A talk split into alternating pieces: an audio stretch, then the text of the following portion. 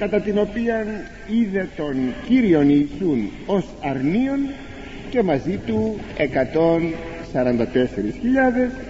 οι οποίοι έχουν τρία ιδιαίτερα γνωρίσματα. Το πρώτο είναι η Παρθενία το οποίο ήδη ανελήσαμε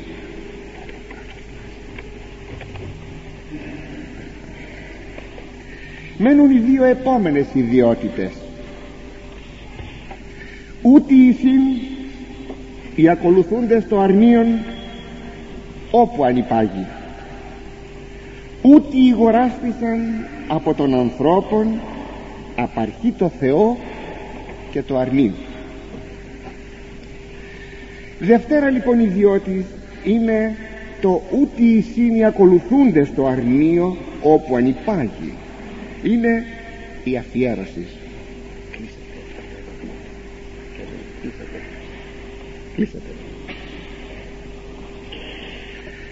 τι είναι όμως η αφιέρωση; Είναι η πίστη και μέχρι θανάτου παρακολούθησης και μίμησης του αρνίου. Είναι ακόμα η εκλεκτοτέρα απαρχή δηλαδή η προσφορά εις τον Θεόν από τον λυτρωτικών εξαγορασμών του Χριστού. Κλείσατε το ποιο είναι; Κάτι πρέπει κάτι πρέπει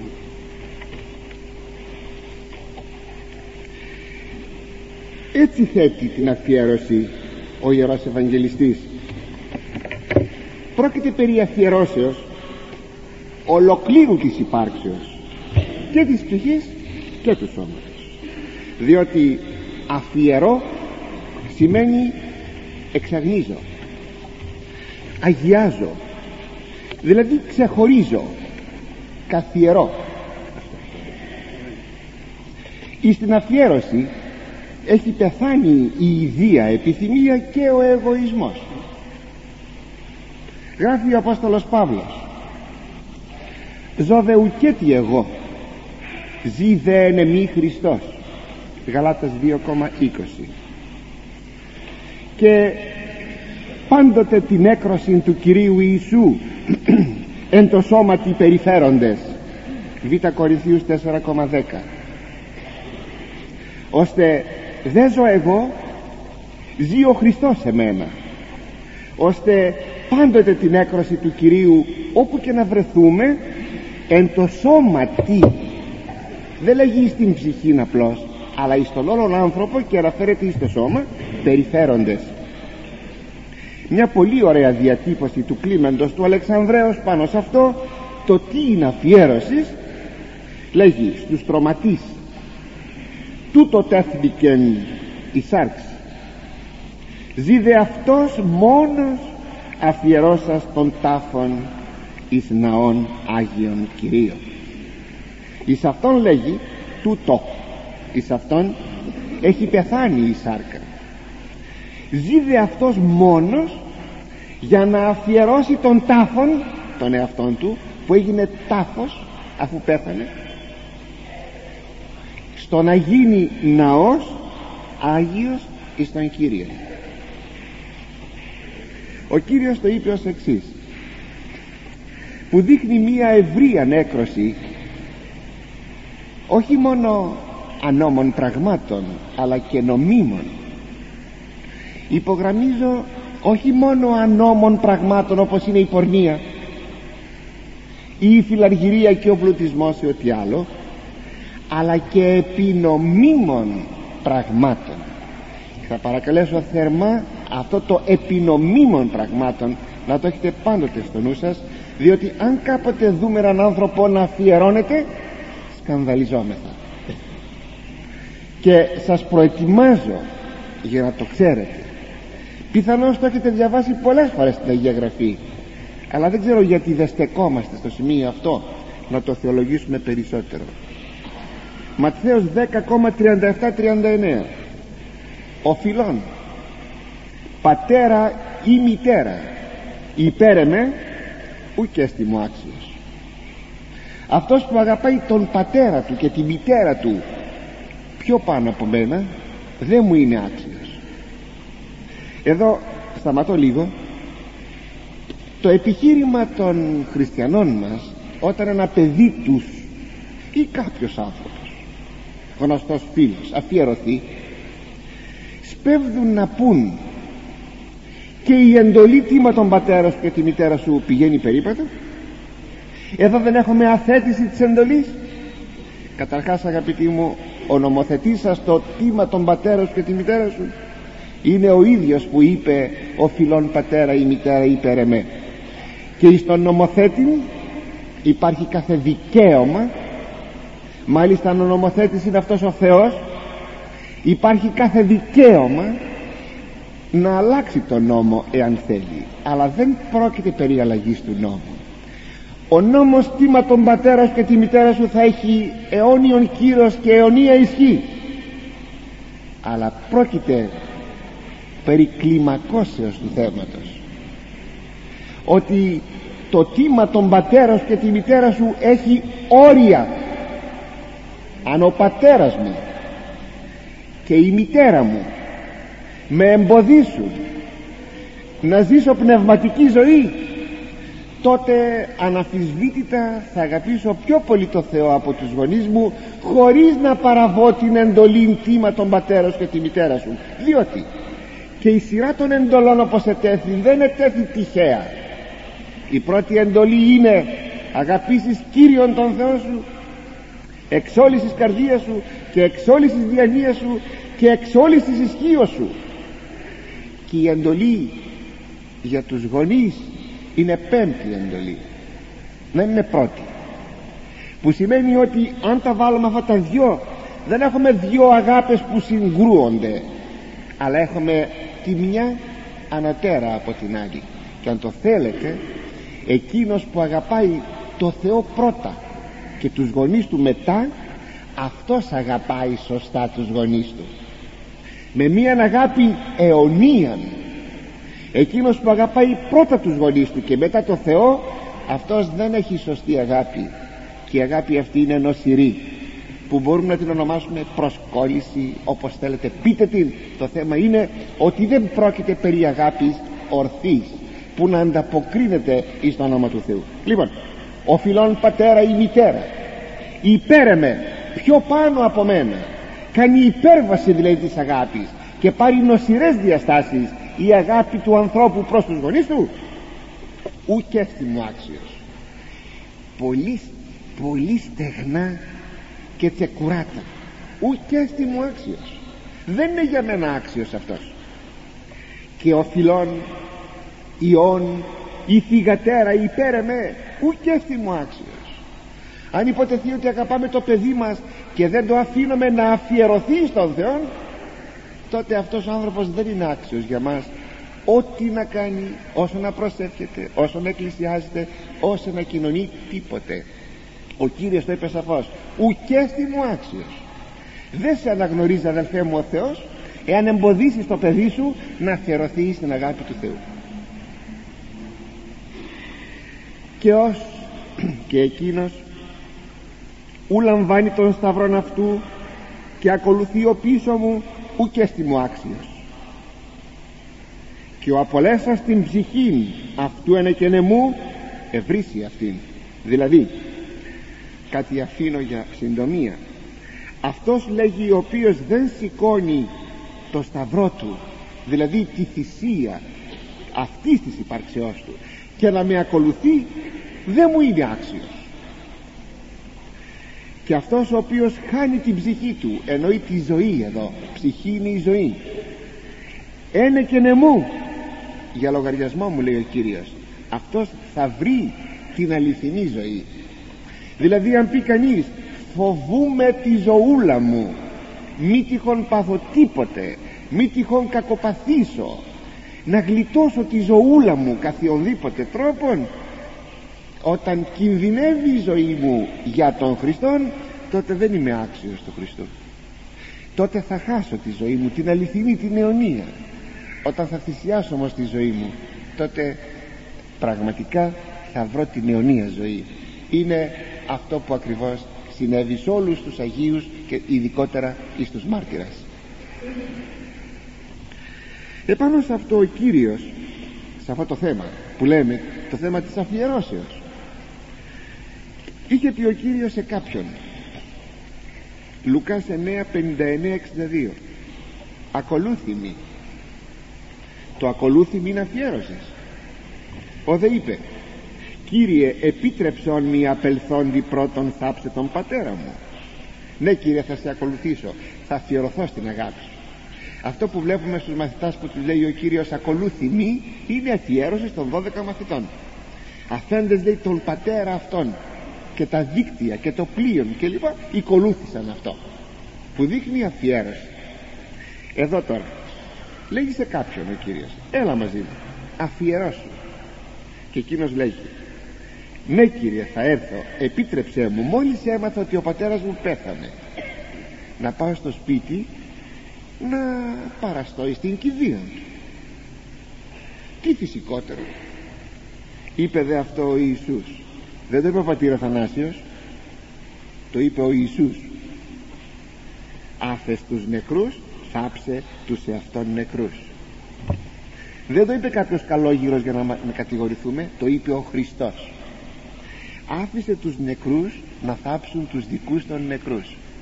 Δηλαδή άφησε τους πνευματικά νεκρούς τους συγγενείς οι οποίοι δεν έχουν ενδιαφέροντα να θάψουν τον σωματικά νεκρόν πατέρα σου σι δε απελθόν διάγγελε την βασιλεία του Θεού. Σι έλα μαζί μου και θα σε στείλω που θα σε στείλω να διαγγέλεις την βασιλεία του Θεού. Είπε δε και έτερος. Βλέπετε ότι πολλοί είναι οι κλητοί αλλά λίγοι εκλεκτοί. Και κάποιος άλλος είπε αυτός το είπε μόνος του. Ακολουθήσω σε Κύριε θα σε ακολουθήσω θα αφιερωθώ σε σένα. Θα αφοσιωθώ σε σένα. Πρώτον δε επίτρεψον μη αποτάξαστε της, ιστο... της ιστονίκων μου. Μόνο σε παρακαλώ να πάω να τακτοποιήσω τα πράγματα του σπιτιού μου. Δηλαδή αν έχω κάποια περιουσιακά στοιχεία και λοιπά και λοιπά υποθέσεις ό,τι είναι τέλος πάντων να τα τακτοποιήσω αυτά και τότε θα σε ακολουθήσω. Θέλω να σε ακολουθήσω στο ζητώ εγώ είπε δε ο Ιησούς προς αυτόν ουδείς επιβαλών την χείρα αυτού επάρωτρον και βλέπουν εις τα οπίσω εύθετος εστίν εις την Βασιλεία του Θεού. Κανείς δεν έβαλε το χέρι του επάνω στο άρωτρο και βλέποντας πίσω να δημιουργήσει ευθεία αυλακιά στο χωράφι. Θα στραβώσει το αυλάκι. Δεν θα οργώσει σωστά. Γι' αυτό του λέγει ο Κύριος ότι βάζεις το χέρι σου επάνω στο άρωτρο θα πρέπει να έχεις και το πρόσωπό σου μπροστά να μην γυρίζεις πίσω να κοιτάξεις υποθέσεις του σπιτιού σου κλπ ώστε να γίνεις κατάλληλος, εύθετος να γίνεις κατάλληλος για την Βασιλεία του Θεού. Αλλά και στον πλούσιο νεανίσκον ο Κύριος όταν έκανε εκείνη την πρόσκληση εκείνος εμποδίστηκε από τον πλούτο του δηλαδή δεν ήταν νεκρωμένος άνθρωπος ως προς το ίδιο του θέλημα και το εγώ του. Γι' αυτό λέγει στιγνά σας σκυθροπά σας και ο Κύριος τον ελυπήθηκε. Τον ελυπήθηκε. Φαίνεται ότι ήταν ο αξιόλογος άνθρωπος και ήδη εμποδιζόνταν από τον υπάρχοντα πλούτον του. Τον λυπήθηκε. Πόσες φορές ο Θεός ο Χριστός σκύβει και βλέπει τόσους και τόσους νέους αξιολόγους κατά πάντα οι οποίοι τελικά δεν αφιερώνουν τον εαυτό τους εις τον Χριστόν και κατασπαταλούν την ύπαρξή τους ε, στον κόσμο τούτον και ίστα του κόσμου τούτου. Αυτό το όπου αν υπάγει ότι ακολουθούν οι 144.000 το αρνίον όπου αν υπάγει πήγε εκεί, εκεί θα πάνε και εκεί. Ήρθε εδώ, εδώ θα έρθουν και εκείνοι. Τι σημαίνει; Αυτό το όπου αν υπάγει εκφράζει πρώτον. Των απόλυτων συμμερισμών των σε κάθε κακοπάθεια υπέρ του Χριστού. Ο Χριστός θέλει να πάω εκεί. Θέλει να υποστώ εκείνο. Θα το υποστώ. Αυτό είναι βασικός όρος η κακοπάθεια αν δηλαδή σκέφτομαι ότι θα κακοπαθήσω και αρχίζω να ορθολογίζω και να κουβεντιάζω το θέμα τότε δεν είμαι άξιος του Χριστού. Τι λέγει ο Απόστολος στον Τιμόθεο; Του λέγει σιουν κακοπάθησον ως καλός στρατιώτης Χριστού Ιησού Χριστού σύ να κακοπαθήσεις σαν καλός στρατιώτης του Ιησού Χριστού. Κάποιος ζήτησε από τον Κύριο να τον ακολουθήσει. Βλέπετε έχουμε πολλά περιστατικά τέτοια. Ο Ευαγγελιστής Λουκάς μας τα παραθέτει όλα αυτά στο ίδιο κεφάλαιο για να μας δείξει τις διαφορετικές περιπτώσεις. Παίρνει δηλαδή ενδεικτικές περιπτώσεις γιατί αναμφισβήτητα πολλοί θα ήσαν εκείνοι που θα ζήτησαν και θα ανήκουν οπωσδήποτε σε κάποια από αυτές τις ενδεικτικές περιπτώσεις. Τυπικές κάποιος λοιπόν ζήτησε από τον Κύριο να τον ακολουθήσει. Να τι είπε; Ακολουθήσου σύ όπου αναπέτει Κύριε. Θα σε ακολουθήσω όπου και να πας. Τι ωραιότερο. Ο πρώτος είπε να πάει να θάψει τον πατέρα του. Ο δεύτερος να τακτοποιήσει τα πράγματά του στο σπίτι του. Ο τρίτος μόνος του το λέει αυθορμήτως. Και τι λέγει; Κύριε όπου να πας θα έρθω μαζί σου. Είναι αρκετό και είπε αυτό ο Ιησούς ο οποίος βλέπει την προαίρεση. Μπορεί το στόμα να λέει για αφιέρωση μπορεί απόψε ίσως κάποιοι άνθρωποι κάποιοι νέοι ενδεχομένως να πούν α ωραίο πράγμα είναι η αφιέρωση αλλά να το λες στην καρέκλα σου καθισμένος στην καρέκλα σου καθισμένος βεβαίως είναι πολύ εύκολο να το πεις. Το να διαγερθεί το συνέστημα βεβαίως δεν είναι δύσκολο. Αλλά το να μπει στον χώρο της κακοπαθίας αυτό είναι δύσκολο. Και τι απαντάει ο Κύριος. Οι αλόπεκες φωλεούς έχουσι και τα πετεινά του ουρανού κατασκηνώσεις. Ο δε Υιός του ανθρώπου και έχει που την κεφαλήν κλείνει. Τα ζωντανά του δάσους τα τετράποδα και τα πουλιά έχουν τις φωλιές τους. Εγώ όμως δεν έχω που να κλείνω το κεφάλι μου. Δεν έχω σπίτι δηλαδή είμαι σε κακοπάθεια σαν να του έλεγε πράγματι όπου θα πάω θα έρθεις. Και αν ακόμη ανεβώ και εις των σταυρών και εκεί θα έλθεις. Ακόμη ένα δεύτερο. Αυτό το όπου αν υπάγει το αρνίον ακολουθούν οι 144.000 σημαίνει και την Ιερά Αποστολή. Κάθομαι και σκέπτομαι αγαπητοί μου τη ζωή, τη ζωή των Ιεραποστόλων παλαιών και νεωτέρων ο Νικόλος Καζάτκιν ο οποίος και εγκηρύχθη Άγιος από την Ορθόδοξον Εκκλησία την Ρωσική είναι ήδη τέλ, τέλη περασμένου αιώνος μόλις αρχές μόλις αρχές τούτου του αιώνος. Συνεπώς είναι νεότερος. Εταξίδευσε από την Μόσχα συγκεκριμένα από την Πετρούπολη με έλκυθρο και πήγε στην Αλάσκα με έλκυθρο διέσχισε. Μήνες ολοκλήρους έκανε διέσχισε τη φοβερή Σιβηρία. Όταν γύρισε δεν γύρισε μέσω Σιβηρίας. Διάλυσε οδού νοτιότερα από την Κίνα.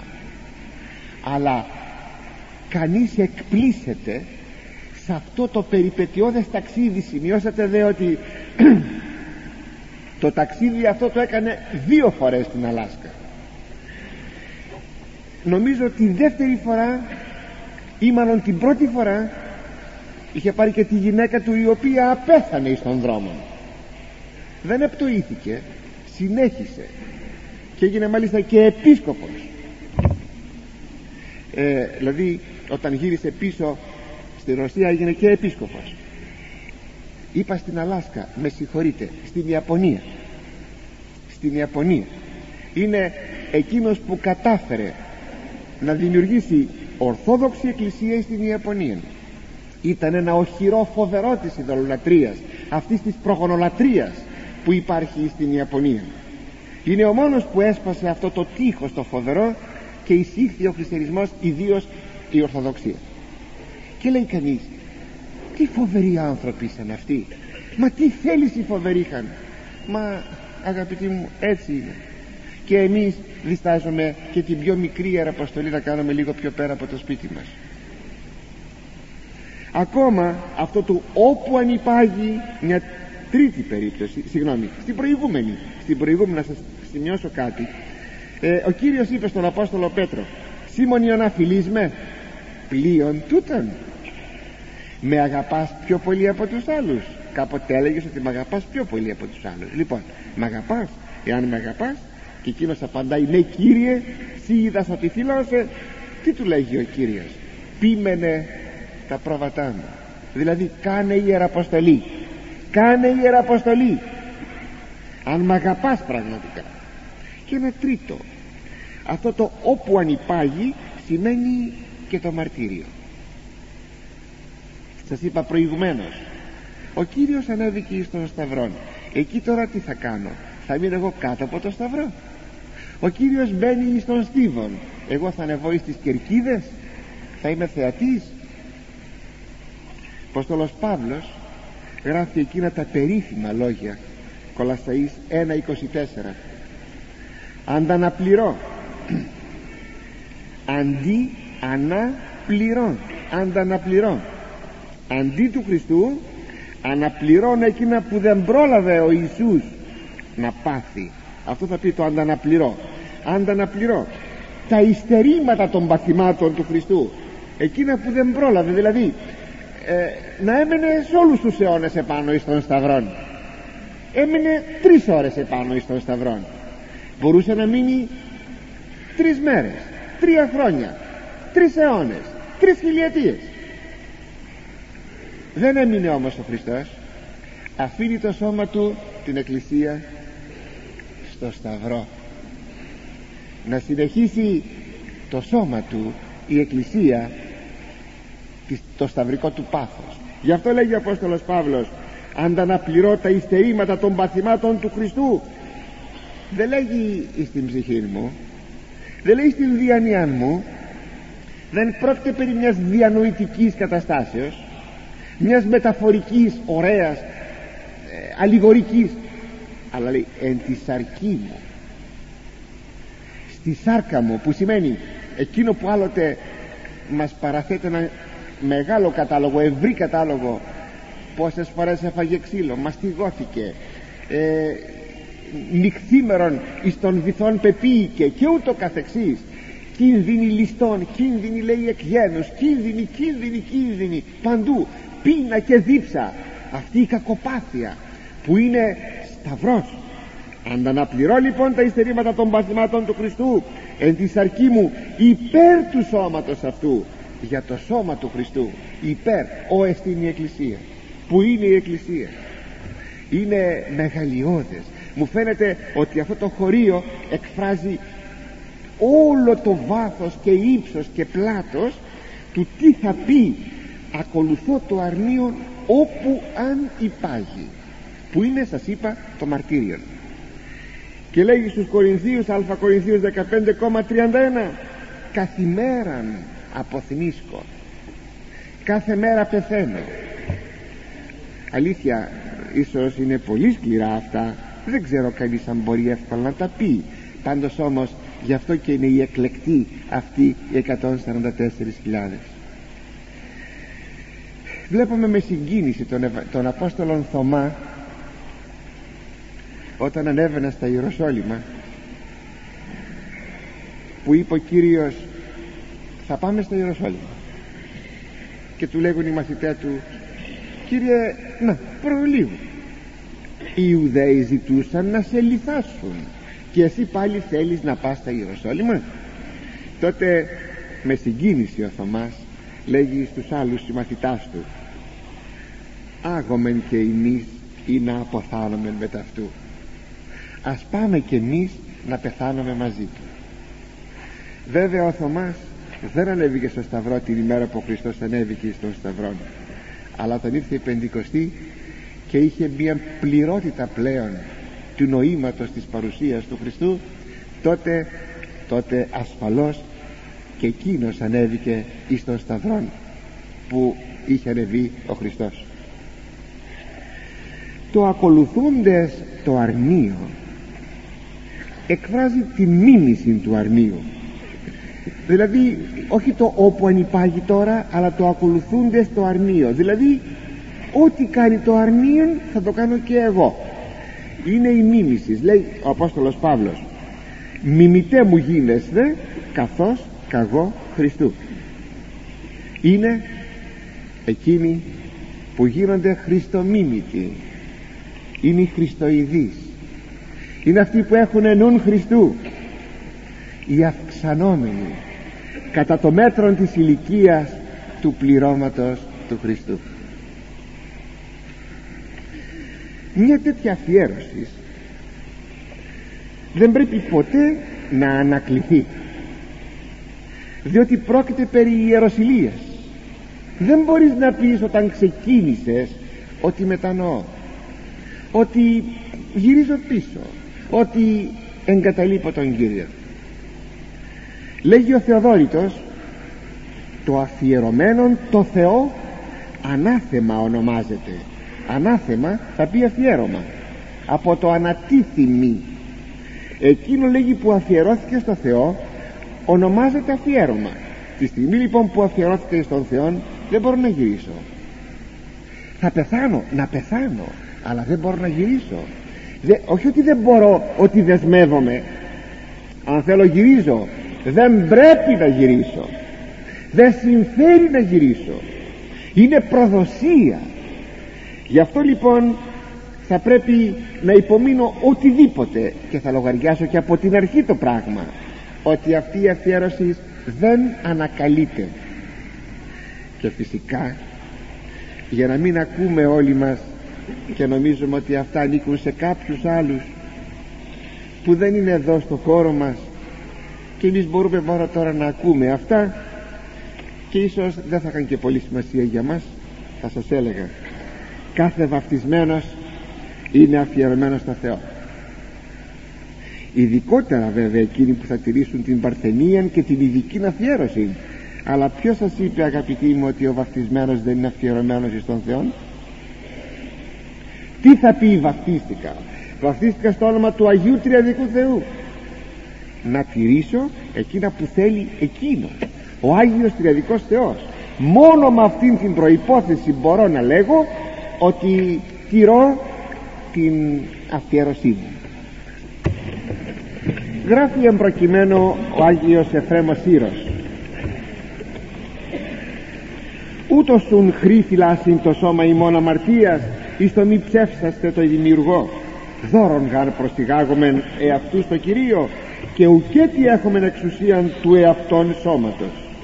Είτε γάρ στενούμεθα είτε πολεμούμεθα ου δυνάμεθα έτσι εφέλκεστε το δώρον προς το ίδιον θέλημα. Ως περγάρ ο ευξάμενος ευχήν το Θεό και προς ενεγκόν αυτό δώρον δώρον τι όδια του ιερέως εν τον ναό ανατήθησιν ουκέτη του λοιπού εξουσίαν έχει, έχει αφελήν. Ο προσύνεγγεν καν μεταμεληθεί ίσως. Είδε και λάθρα τούτο ηθελέστε επιχειρήσας φοραθεί ούχος το ίδιον αφελόμενος απολυθήσετε του εγκλήματος. Αλλά ιερόσιλος κολαστήσετε ούτω και οι το Θεό αφιερώσαντε σε αυτούς ουκέτη του ιδίου εξουσιάζουσι σώματος. Εάν λέγει αφιερώσεις κάτι σε μια εικόνα στο ναό και μετανιώσεις και πας και το πάρεις. Αυτό που ήταν δικό σου. Δεν θα θεωρηθεί ότι ήταν δικό σου γιατί το έδωσες και πια δεν είναι δικό σου. Τότε είσαι κλέπτης. Όχι κλέπτης. Κάτι χειρότερο. Είσαι ιερόσιλος επειδή η κλοπή είναι ιερού πράγματος το αντικείμενο είναι ιερών και συνεπώς είσαι ιερόσιλος ώστε λοιπόν ιερόσιλος είναι εκείνος ο οποίος αφιερώνει τον εαυτόν του στον Θεό και ή παίρνει πίσω το δώρο δηλαδή αφαιτεί την αφιέρωση ή ακόμη όπως λέγει εδώ πολύ ωραία ή δε και λάθρα τούτο η θελέστα επιχειρήσας φοραθεί λάθρα. Δηλαδή όταν πει κανένας ε, εγώ είμαι αφιερωμένος στο Θεό τώρα ας δοκιμάσω και λίγο στα κρυφά την αμαρτία δεν θα με πάρει κανείς καμπάρι. Ας την δοκιμάζω λίγο την αμαρτία. Αυτό θα πει εάν υποτεθεί ότι συλλαμβάνομαι φοραθώ συλλαμβάνομαι λάθρα να ικανοποιώ τον εαυτό μου και να αθετώ την αφιέρωσή μου. Ω αγαπητοί είναι βαρύ αμάρτημα κάνει εντύπωση ότι στην παραβολή των δέκα παρθένων δεν εισήλθαν όλες στον υμφώνα της Βασιλείας του Θεού. Ο αριθμός 5 και 5 είναι για να βγάλει την υποψία ποσοστών πιστών. Ποιοι θα σωθούν ποιοι δεν θα σωθούν. Αλλά δεν σας κάνει εντύπωση ότι είναι και δέκα παρθένοι; Οι πέντε σώθηκαν μπήκαν στη βασιλεία του Θεού οι πέντε μείναν απ' έξω. Τι σημαίνει αυτό; Αν υποτεθεί ότι εδώ παίρνουμε την παρθενία ενός παρθενία όπως ακριβώς δομείται η παραβολή. Μία παρθενία αυταρεσκομένη χάνει την εννοιά της. Όταν δηλαδή κανείς αρχίσει να λέγει ότι μ' αρέσει να μένω εν παρθενία γιατί μ' αρέσει αυτό θα πει ότι έχω μία αυταρέσκεια τότε χάνει το νόημά της η παρθενία. Η παρθενία πρέπει να είναι δια των Χριστών και όχι μία υπόθεση εκκεντρισμού καπρίτσιου εκείνου που την έχει. Η πληρότητα της παρθενίας είναι η αγάπη. Γι' αυτό οι 144.000 κινούνται όπου πηγαίνει το αρνίον διότι το αγαπούν εάν οι πληρώσεις του σώματος θα μπορούσαν να υπερνικηθούν χωρίς όμως να αναπτυχθεί η αγάπη τότε έχει θέσει ο λόγος ο φοβερός εκείνος του Αποστόλου Παύλου. Εάν παραδώ το σώμα μου ή να καυτίσομαι αγάπην δεν μη έχω ουδέν ωφελούμε σε τίποτα δεν έχω να ωφεληθώ. Ο γάμος είναι μια προσφορά μια προσφορά αγάπης και θυσίας. Στο γάμο μέσα το εγώ συντρίβεται και του ανδρός και της γυναικός. Αν δεν συντριβεί το εγώ μέσα στον γάμο ή του ανδρός ή της γυναικός θα πάρουν διαζύγιο και θα κάνουν τη ζωή τους αβίωτη. Μέσα στον γάμο λοιπόν έχουμε συντριβή του εγωισμού. Τουλάχιστον να ξεκινήσει το θέμα από τον έναν. Και θα έρθει και ο άλλος ή αν δεν έρθει και ο άλλος τότε ο ένας συντηρεί τουλάχιστον συντηρεί των, των δεσμών του γάμου. Γι' αυτό το λόγο είναι μια ε, προσφορά αγάπης και συντριβής του εγωισμού ο γάμος και τούτο γιατί προσφέρεται προς τον άλλον άνθρωπο προς τον σύζυγον, την σύζυγον, τα παιδιά στην Παρθενία. Η προσφορά έχει μία ευρυτέραν έκταση και πλησίον δεν είναι η σύζυγος και τα παιδιά. Είναι περισσότεροι και περισσότεροι άνθρωποι. Είναι όλος ο κόσμος. Ακόμα είναι και αυτή η άλογος δημιουργία. Γι' αυτό βλέπουμε τους ανασκήσει τους ενασκήσει διαλάμψαντες να αγαπούν όχι μόνο τους ανθρώπους αλλά και τα ζώα και τα φυτά. Βλέπετε τον Άγιο Σεραφείμ του Σάρο που βεβαίως αγαπούσε τους ανθρώπους αγαπούσε πάρα πολύ τα παιδιά αγαπούσε και τις αρκούδες του δάσους και έκανε παρέα με τις αρκούδες του δάσους. Ο άνθρωπος που γι' αυτό το λόγο έμεινε εν Παρθενία για να αγκαλιάσει με την αγάπη του όλο τον κόσμο και την έλογον και την άλογον κτήση χωρίς να εμποδίζεται από τίποτε. Γιατί ο γάμος έχει περιορισμένη ακτίνα αγάπης τροφοντινά έχει εμπόδια ο γάμος έχει δυσκολίες και δεν σε αφήνει να απλωθείς πιο πέρα.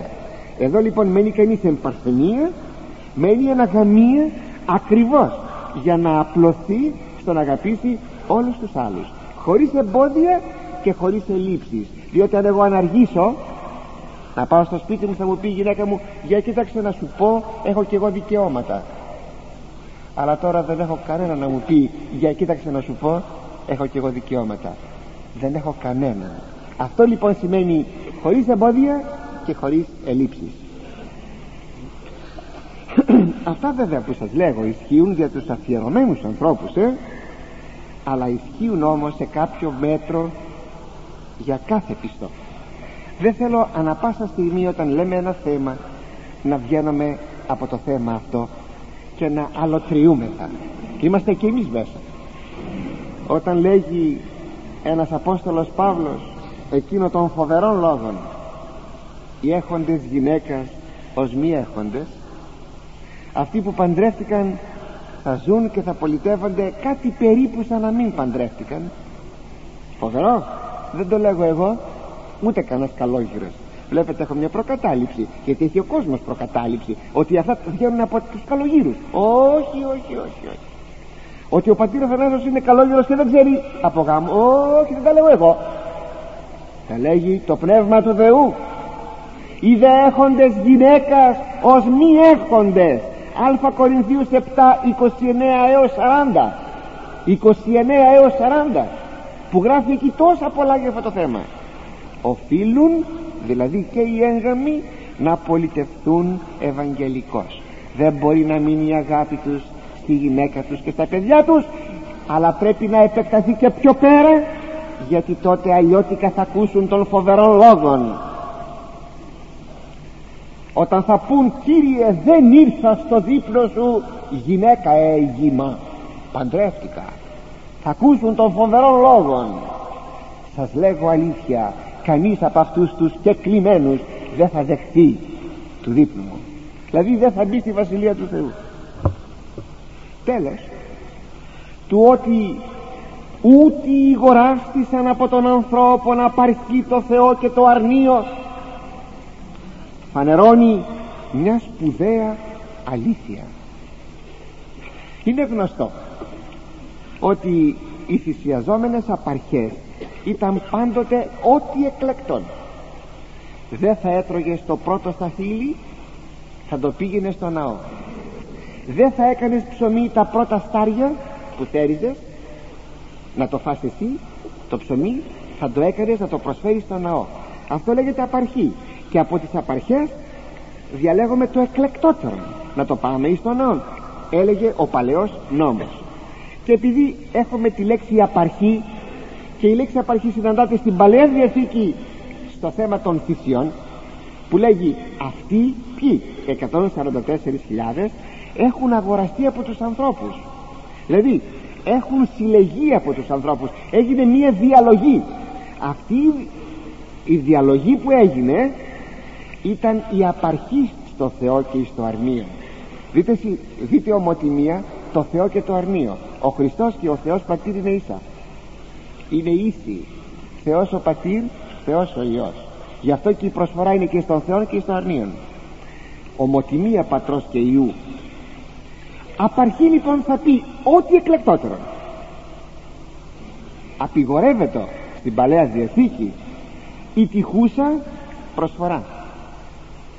Αυτό εξάλλου μας διδάσκει και η θυσία του Κάιν όταν ο Κάιν προσέφερε θυσία δεν ήταν εκλεκτή η προσφορά του και δεν έγινε αποδεκτή από το Θεό. Τούτο σημαίνει ότι οι 144.000 πάντα συμβατικός αριθμός που σημαίνει ένα πλήθος ήσαν εκλεκτοί άνθρωποι. Εκλεκτοί άνθρωποι από πάσης πλευράς. Είτε είχαν ωραία ψυχή είτε είχαν προσόντα σωματικά είτε είχαν προσόντα διανοητικά είτε προσόντα πνευματικά είτε ευγένεια γένους είτε αξιώματα κατά κόσμον είτε νεότητα είτε ακμεότητα είτε ωραιότητα είτε υγεία είτε τέλος πάντων ό,τι εκλεκτών το έδωσα εις το Θεό. Που σημαίνει ότι δεν μπορούμε παρά να προσφέρουμε ό,τι εκλεκτό στο Θεό. Ο Θεός μας έδωσε εκλεκτά πράγματα σε μας και μας έκανε εκλεκτούς ανθρώπους. Μας έκανε σπουδαίους. Τώρα θα ιδιοποιηθούμε. Ό,τι εκλεκτό μας δίνει ο Θεός για να του δώσουμε να το χρησιμοποιήσουμε για δική μας απόλαυση και για δική μας κατανάλωση και να του δώσουμε του Θεού τι; Λέγουν πολλές φορές οι άνθρωποι για κοίταξε τι κρίμα έξυπνος άνθρωπος σπίρτος σκέτο και πήγε και έγινε κληρικός έγινε μοναχός αυτός θα μπορούσε τόσα να αποδώσει. Ή να βγάλει τόσα λεφτά. Όχι αδελφοί μου έτσι. Όχι αδελφοί μου έτσι. Επειδή ακριβώς έχει αξία ήταν έξυπνος επήγε να γίνει αφιερωμένος άνθρωπος. Πού είναι εκείνοι πού είναι εκείνοι που λυπούνται όταν δουν κάποιο νέο με προσόντα να αφιερώνεται στο Θεό; Την απάντησή τους την έχουν εδώ που είναι εκείνοι που λέγουν ότι θα προσφέρουν τα γυρατιά τους στο Θεό. Έλεγε τώρα είμαι έξυπνος θα βγάλω λεφτά. Είμαι ωραίος, είμαι ακμαίος, είμαι υγιής θα χαρώ τη ζωή μου καθιονδήποτε τρόπον ενόμος ανόμος όταν θα γεράσω ε, τότε με το μπαστούνάκι μου θα πηγαίνω στην εκκλησία θα ξομολογούμε, θα κοινωνώ. Πού είναι εκείνοι που το λέγουν αυτό; Ξέρετε εκείνη την ιστορία Την αρχαιοελληνική ιστορία; Που κάποτε κάποιος άνθρωπος πεινούσε Και παρακάλεσε τον Θεό και του λέγει Θεέ μου σε παρακαλώ Στείλε μου ένα στακί καρύδια. Είμαι πολύ πεινασμένος. Και σου υπόσχομαι Θεέ μου Ότι θα σου προσφέρω στο ναό σου τα μισά Πράγματι λοιπόν όπως προχωρούσε βρίσκει ένα σακί καρύδια. Α γεμάτος χαρά αυτός πηγαίνει στο σπίτι του τα σπάζει όλα τα τρώγει όλα και έβαλε τα φλούδια μέσα στο σακί. Και βέβαια τα φλούδια έγιναν μισά στο σακί. Και τα πηγαίνει μετά στο ναό και λέγει Θεέ μου σου είχα υποσχεθεί ότι θα σου δώσω τα μισά. Πάρτε τα φλούδια. Ε λοιπόν τι θέλεις αδελφέ μου; Τα φλούδια των γερατιών σου να δώσεις τα φλούδια της απουσίας της υγείας σου πια να δώσεις τον καιρό που είσαι ακμαίος υγιής ικανότητες που είχες.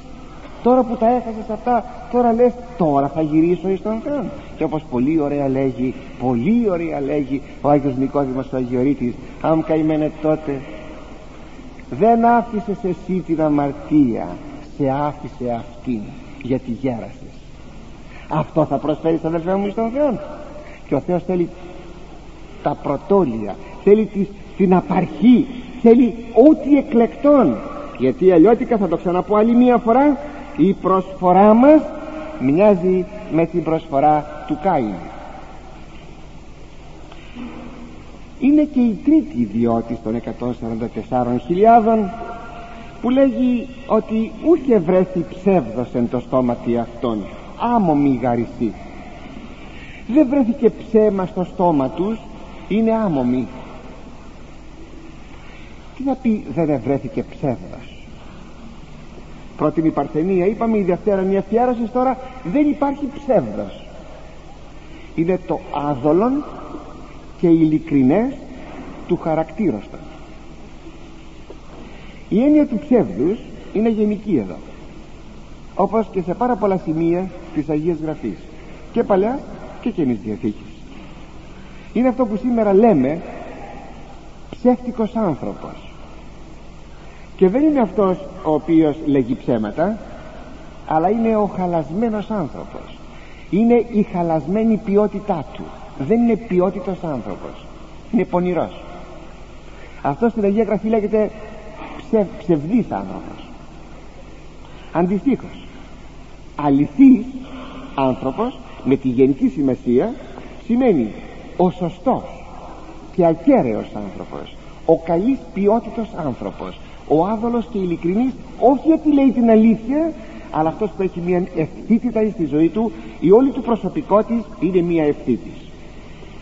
Το, βλέπω, το βλέπουμε αυτό στον Κύριο όταν λέγει στον Ναθαναήλ όταν τον είδε είδε αληθώς Ισραηλίτης ενώ δόλος σου κέστη να λέγει ένας αληθινός Ισραηλίτης που δεν υπάρχει δόλος δηλαδή δεν λέει ψέματα. Δηλαδή ο Ναθανέλ δεν είπε ποτέ του ψέματα. Μπορεί βέβαια να μην είπε ψέματα ο άνθρωπος. Αλλά δεν είναι αυτό ε. Αλλά ότι το ειλικρινής ίσιος άνθρωπος και απόδειξης όταν ο Κύριος του είπε αυτό και τα παρακάτω αμέσως ο Ναθαναήλ επίστευσε. Γιατί δεν είχε στραβλή ψυχή είχε ευθεία ψυχή είχε ωραία ψυχή και ανεγνώρισε αμέσως ποιος ήταν ο Ιησούς Χριστός. Διότι τα χαρακτηριστικά του Κυρίου θα είχε, είχε διαβάσει Ιησούς προφήτες.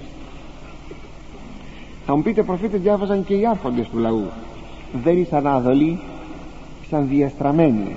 Και έτσι παρότι διάβαζαν τους προφήτες μέχρι σήμερα αυτό δεν κατάφεραν να αναγνωρίσουν τον Ιησού Χριστόν.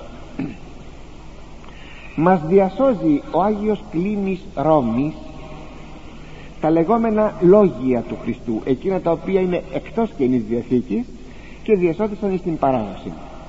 Μας διασώζει το εξής. σας το διαβάζω και θα πω ένα μικρό σχόλιο θα κάνω. Είναι στο, στη Δευτέρα προς Κορινθίους επιστολή του στην ε, 12η παράγραφο. Επερωτηθείς αυτός ο Κύριος υπότινος πότε ήξει αυτού η βασιλεία είπε από κάποιον ρωτήθηκε πότε θα έρθει η βασιλεία του η βασιλεία σου απήντησε. Όταν έστε τα δύο εν. Και το έξω ως το έσω. Είπε τρία πράγματα δεν σας το λέγω το τρίτο. Τα δύο δε εν εστίν όταν λαλόμενε αυτής αλήθεια. Και εν δυσί σώματιν ανυποκρίτως ή η μία ψυχή. Πότε θα έρθει η βασιλεία σου Κύριε όταν τα δύο θα γίνουν ένα. Και όταν το έξω είναι σαν το μέσα τι σημαίνει ότι τα δυο θα είναι ένα; Όταν λαλούμε την αλήθεια σε τέτοιο βαθμό λαλούμε συμπεριφερόμεθα αληθώς ώστε σαν να υπάρχουν μία ψυχή σε δύο σώματα. Και εν δυσί σώμα, σώμασιν ανυποκρίτως ή μία ψυχή. Ό,τι σου πω να το πιστέψεις και ό,τι μου πει να το πιστέψεις. Μία ψυχή πολλά σώματα και το έξω ως το έσω τούτο λέγει. Την ψυχή λέγει το έσω το δε έξω το σώμα λέγει. Ον τρόπον ον σου το σώμα φαίνεται ούτως και η ψυχή σου δήλως έστω εν της καλής έργης. Ότι είσαι από μέσα να είσαι και απ' έξω. Να μην υπάρχει υποκρισία. Δηλαδή εκείνο που είσαι μέσα είσαι και απ' έξω. Το ίδιο πράγμα. Ο ίσιος άνθρωπος τότε λέγει έρχεται η Βασιλεία του Θεού. Δηλαδή τότε εγκαθίσταται στον άνθρωπο η Βασιλεία του Θεού όταν είναι με αυτή την έννοια ευθύς άνθρωπος. Εξάλλου στον Ευαγγελιστή Ιωάννη συναντάται η έκφραση ποιό ψεύδος ή ποιό αλήθεια το Έλληνας στην ελληνική του σύνταξη θα έλεγε λέγω ψεύδος ή λέγω αλήθεια ο Εβραίος θα πει κάνω ψεύδος κάνω αλήθεια εμείς δεν το λέμε οι Έλληνες αυτό. Διότι απλούστατα όταν λέμε εμείς λέγω ψέματα ή λέγω αλήθεια πάντοτε είναι ένα θέμα διανοητικό. Όταν λέγει ο Ευαγγελιστής Ιωάννης ποιό την αλήθεια ή ποιό το ψεύδος επεκτείνει το θέμα σε κάτι ευρύτερο. Όχι εκείνο που σκέφτομαι αλλά εκείνο που είμαι. Εάν είμαι δηλαδή ο ξεφτισμένος άνθρωπος ή ο σωστός άνθρωπος.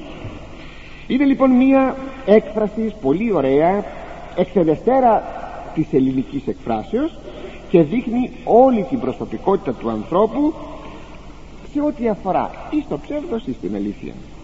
Πάντως περιττώ να σας πω ότι ο χριστιανός πρέπει να γίνει ένας αληθινός άνθρωπος με αυτήν την γενική αλήθεια. Γενική έννοια της αληθείας. Ένα αριστουργηματικό διάγραμμα του αμόμου, αψόγου και αληθούς ανθρώπου μας δίδει ο 14ος ψαλμός. Ολόκληρος. Μην ξεχνάτε ότι δεν είναι μόνο και δεν πρέπει να είναι μόνο οι 144.000 εκείνοι οι οποίοι διέλαμψαν εν παρθενία και αφιερώσει αλλά πας πιστός δεν μπορεί κανείς να πει ότι εγώ επειδή δεν είμαι αφιερωμένος θα είμαι και λίγο στρεβλό στη ζωή. Όχι θα γίνομαι ειλικρινείς και ευθύς άνθρωποι. Ακούστε λοιπόν ότι όλους μας ενδιαφέρει αυτός ο ψαλμός και θα πρέπει εκεί να καθρεπτιζόμεθα στον 14ο ψαλμόν. Θα κάνω πάρα πολύ σύντομη ανάλυση. Πολύ σύντομη. Γιατί η ώρα παρήλθε Κύριε τις παρικήσει εν το σκηνοματί σου ή τις κατασκηνώσει εν οριακείο σου; Κύριε λέγει ποιος θα έρθει να παρικήσει στο σκήνομά σου που είναι οι αυλές σου; Ακόμα τότε δεν είχε γίνει ο ναός του Σολομώντος. Τέλος πάντων οι αυλές σου εκεί που είναι η κυβωτός της Διαθήκης τα σκηνώματα τα ιερά και τα Άγια ποιος θα έρθει να παρικήσει ποιος θα έρθει να κατασκηνώσει στο Άγιον όρο σου το όρος Ιών πορευόμενος άμωμος και εργαζόμενος δικαιοσύνη λαλών αλήθειαν εν καρδία αυτού. Θα έρθει να κατοικήσει εκεί μόνο εκείνος ο οποίος περπατάει στη ζωή του χωρίς μόμον χωρίς κατηγορία. Είναι εκείνος που εργάζεται την αρετήν καθόλου την καθόλου αρετήν εργαζόμενος δικαιοσύνη. Είναι εκείνος ο οποίος λέγει πάντα την αλήθεια. Και κοιτάξτε ακρίβεια του πράγματος ως προς το ποιό την αλήθεια δεν λέγει λαλών αλήθεια αλλά λαλών αλήθεια εν την καρδία αυτού γιατί πολλές φορές μπορεί να πω την αλήθεια με το στάμπαμα αλλά από μέσα μου να έχω επεξεργαστεί δολοπλοκίες και ψευκές. Μπορεί να μην τις χρησιμοποιήσω. Το θέμα είναι ότι δεν πρέπει ούτε καν από μέσα μου να σκεφτώ πονηρά. Ως ούτε δόλωσεν εν γλώσση αυτού. Εκείνος ο οποίος δεν δημιουργήσε δόλων εις τον πλησίον του με τη γλώσσα του. Ουδέ επίησε το πλησίον αυτού κακών και ονειδισμών ουκ έλαβε επί της έγκυστας αυτού. Είναι εκείνος ο οποίος δεν έκανε ποτέ το κακό στον πλησίον του. Εκείνοι που λένε δεν πάτησαν μπυρμιγκάκι πολλή υποκρισία βρίσκει κανείς εκεί. Ας το προσέχουμε αγαπητοί μου. Είναι μεγάλη υπόθεση να πει κανείς δεν έβλαψα τον πλησίον μου και δεν επέφερε ονειδισμόν δυσφήμιση στον πλαϊνό του επί της έγκυστας αυτούς αυτοί που είναι γύρω τους κοντά τους. Εξουδένωτε ενώπιον αυτού πονηρευόμενος. Δεν εκτιμά ποτέ τον πονηρόν άνθρωπο. Ο άμωμος και ο άδελος άνθρωπος. Δεν πια να κάνει, ε, να κάνει συνεταιρισμούς και νταλαβέρια και παρέες. Τους δε φοβουμένους των Κύριων δοξάζει. Αντιθέτως τιμά εκείνους οι οποίοι φοβούνται και τηρούν το Θεόν φοβούνται και τηρούν τις εντολές του Θεού. Ο ομνίων το πλησίον αυτού και ουκαθετών.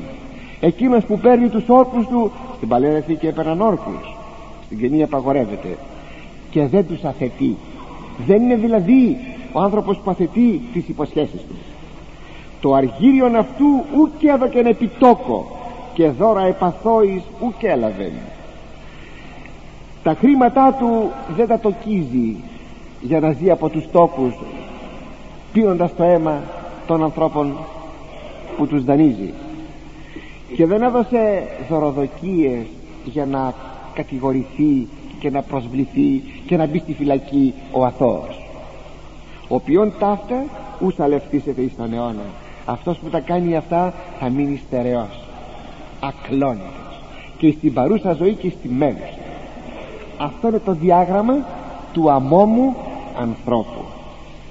Ω αγαπητοί μου αυτός ο ολόκληρος αυτός ο ολόκληρος ο ψαλμός ο 14 απηχεί. Αυτήν την οπτασιακή εικόνα των 140.000 παρθένων των αφιερωμένων και αμόμων ανθρώπων κατά τρόπον ποιητικών. Μπορούμε να λέμε τον ψαλμόν αυτό και στην προσοχή μας. Να μας υπενθυμίζει ότι πρέπει να γίνουμε άμομοι άνθρωποι θα ήθελα να κλείσω με τούτο. Από την εικόνα αυτή της αποκαλύψεως με τους 144.000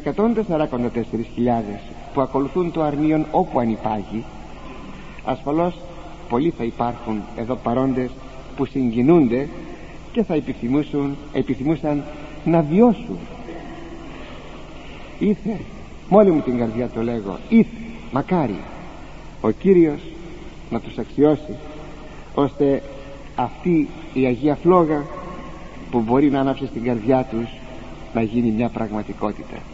Αυτή η εικόνα των 144.000 των αφιερωμένων στο Θεό πάντοτε θα ηλεκτρίζει τις ανθρώπινες καρδιές μέσα σε όλους τους αιώνες έως ότου πληρωθεί αυτός ο αριθμός που θα είναι μαζί με το αρνίον η εκλεκτή αυτή εις τους αιώνας των αιώνων στη Βασιλεία του Χριστού in nomine